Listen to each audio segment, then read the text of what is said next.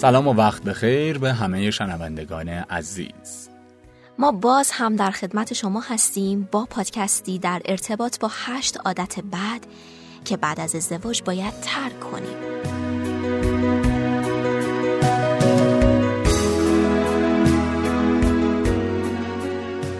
همه ما می‌خوایم ازدواج و زندگی خوشبخت و سعادتمندانه ای داشته باشیم. درسته؟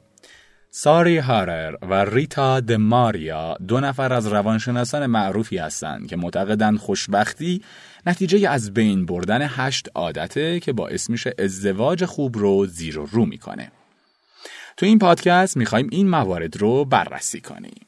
شنیدن این پادکست رو به همه زوجهای جوون و دختر پسرایی که بین 20 تا 35 سالشونه توصیه می‌کنیم. بهتون اطمینان میدیم با عمل کردن به مطالبی که بیان می‌کنیم به زندگی رویایی تری دست پیدا می‌کنید. پس سری بریم سراغ اون هشت عادتی که قراره بعد از شنیدن این پادکست ترک کنیم.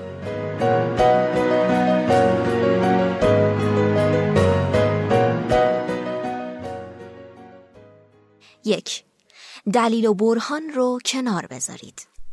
زندگی که میدون جنگ نیست. برای هر کار و هر اتفاقی دلیل و برهان آوردن نه تنها باعث از بین بردن احساساتتون میشه بلکه حتی همسرتون به طرز زیرکانه می‌فهمه که احساساتش اصلا براتون مهم نیست. دو محیط خونه رو امن نگه داشتن همیشه اثر نمی‌کنه. اگرچه که این جمله هرچی تو بگی عزیزم محیط خونه رو آروم و امن می‌کنه. اما شما رو در نقش یک همسر فداکار نشون میده که باعث میشه همیشه ازتون انتظار داشته باشن که فداکاری کنید. شما باید گاهی اوقات عصبانی بشید، گاهی اوقات حالت تدافعی و گاهی اوقات هم فداکارانه رفتار کنید. به نظرتون اینطوری جالبتر نیست؟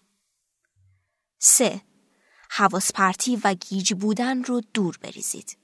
بیش از اندازه فعال بودن و تمرکز نداشتن تو گفتگوهای دو نفره یا به طور کلی تو زندگیتون صمیمیت و علاقه که بین شماست رو از بین می‌بره. زندگی که خالی از صمیمیت و علاقه باشه تبدیل به یه جهنم خود ساخته میشه. مگه نه؟ چهار دست از سرزنش بردارید. ما می‌دونیم که خانوما جیغ جیغوان شاید خودشون قبول نداشته باشن ولی اگه از مردا بپرسید حتما همینجوری میگن در موردشون. توجه داشته باشید که با صدای بلند گله و شکایت کردن فقط برای مدت کوتاهی مفیده و اگه قرار باشه طولانی بشه باعث میشه یه همسر ناراضی و عصبانی رو دستتون بمونه. پنج از عیبجویی، انتقاد و مسخره کردن دوری کنید. این تکنیک ها فقط باعث میشه به دروازه خودی گل بزنید و کسی که عاشق شماست رو تحقیر می‌کنه. به جاش باهاش محترمانه برخورد کنید و اجازه بدید با شما مثل یک فرشته برخورد کنه و مسئولیت هایی که هر دوتون موظف به انجامش هستید رو بینتون تقسیم کنه. اینجوری زندگی شاد میشه. شش قلدری نکنید. این کار زشت به همسر شما میفهمونه که در نظر شما هیچ ارزشی نداره.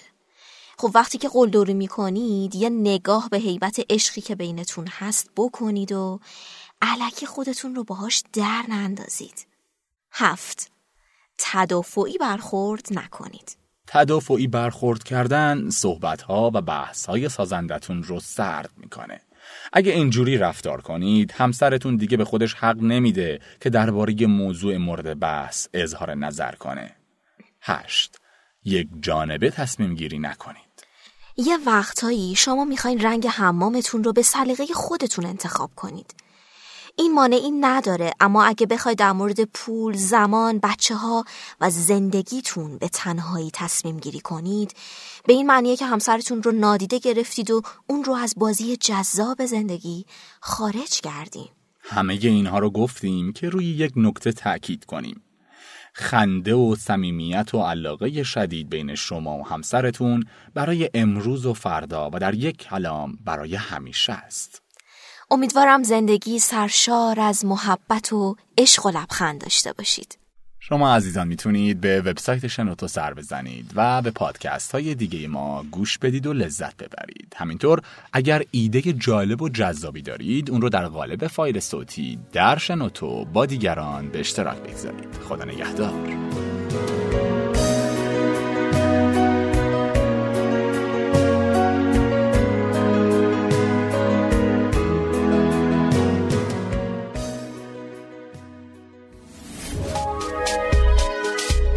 شنوتو سرویس اشتراک گذاری فایل های صوتی www.shenoto.com